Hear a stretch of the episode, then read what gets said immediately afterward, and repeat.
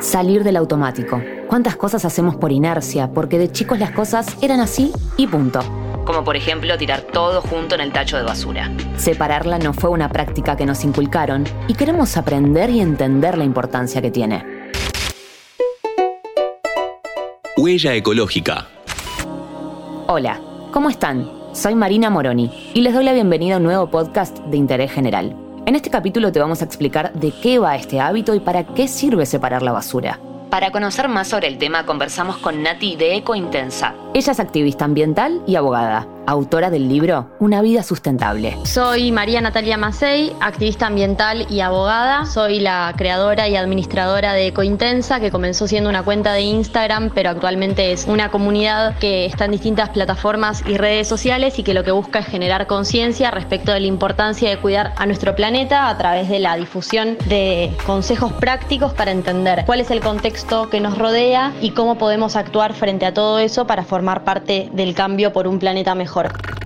Para arrancar le preguntamos a Nati cuántos tachos necesitaríamos y qué se tira en cada uno. Principalmente se necesitarían dos tachos, uno para los residuos orgánicos y otro para los residuos reciclables. En el tacho de los residuos orgánicos vamos a poner los restos de frutas y verduras principalmente, que son los residuos que generamos en la cocina. Todo lo que viene de la naturaleza, viene de la tierra, puede volver a la tierra a través del compostaje y por eso necesitamos este tacho de orgánicos. Y por otro lado vamos a tener un tacho de reciclables. Ahora queremos saber, los reciclables, ¿cómo se descartan?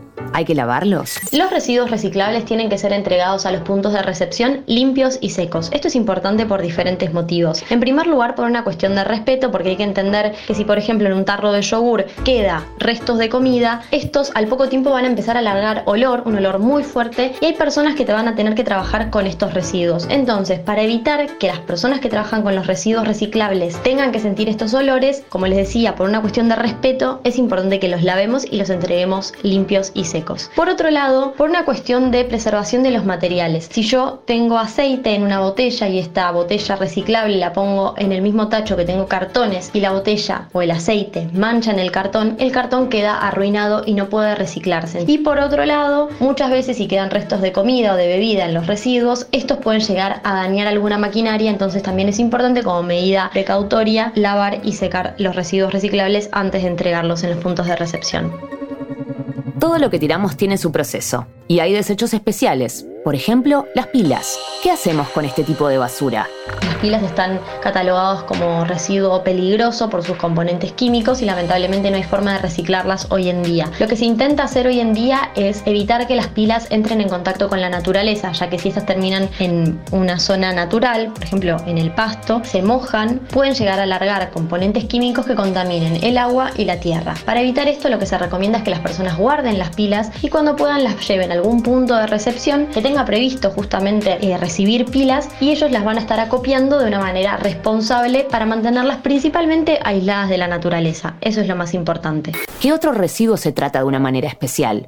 El aceite contamina muchísimo. Un litro de aceite puede contaminar mil litros de agua. Entonces el aceite usado no tenemos que tirarlo por la cañería, sino que lo que hay que hacer es ponerlo en una botella, así a través, primero hay que filtrarlo, una vez que lo usamos lo dejamos enfriar, lo filtramos, lo ponemos en una botella y esa botella podemos entregarla en algún lugar donde o lo reutilicen para hacer jabones, por ejemplo, o lo usen para hacer biocombustibles. Para saber a dónde llevarlo pueden buscar en internet y seguro van a encontrar algún lugar cercano a, a donde ustedes viven. Para cerrar, queremos tratar de entender por qué todo esto es necesario y vital. ¿Sirve separar la basura? Y es muy importante porque a través de la gestión responsable de los residuos, a través de la clasificación de residuos en nuestras casas, vamos a lograr reducir la cantidad de basura que sacamos a la calle en un 90%. Actualmente los rellenos sanitarios no dan abasto, son los lugares a donde se lleva la basura, y sino también tenemos que pensar en la cantidad de basurales a cielo abierto y de quemas de basura que hay en Argentina y en distintos países del mundo. Entonces, para poder, digamos, en algún punto dejar de contribuir con estas montañas de basura que se siguen acumulando, tenemos que empezar por nuestro consumo y por nuestra gestión de los residuos. Nati nos ayuda a pensar que una vez que adoptamos el hábito, si bien al principio puede ser un poco complicado tener dos tachos, ver dónde los ponemos, a dónde los llevamos, una vez que podemos encontrar la manera dejará de ser un camino cuesta arriba y a partir de ahí automatizaremos otra realidad, la conciencia sobre nuestros residuos. Este episodio fue una producción de Interés General Podcast. Desde el 2020, acompañándote todos los días. Cinco minutos. Para que conozcas algo nuevo.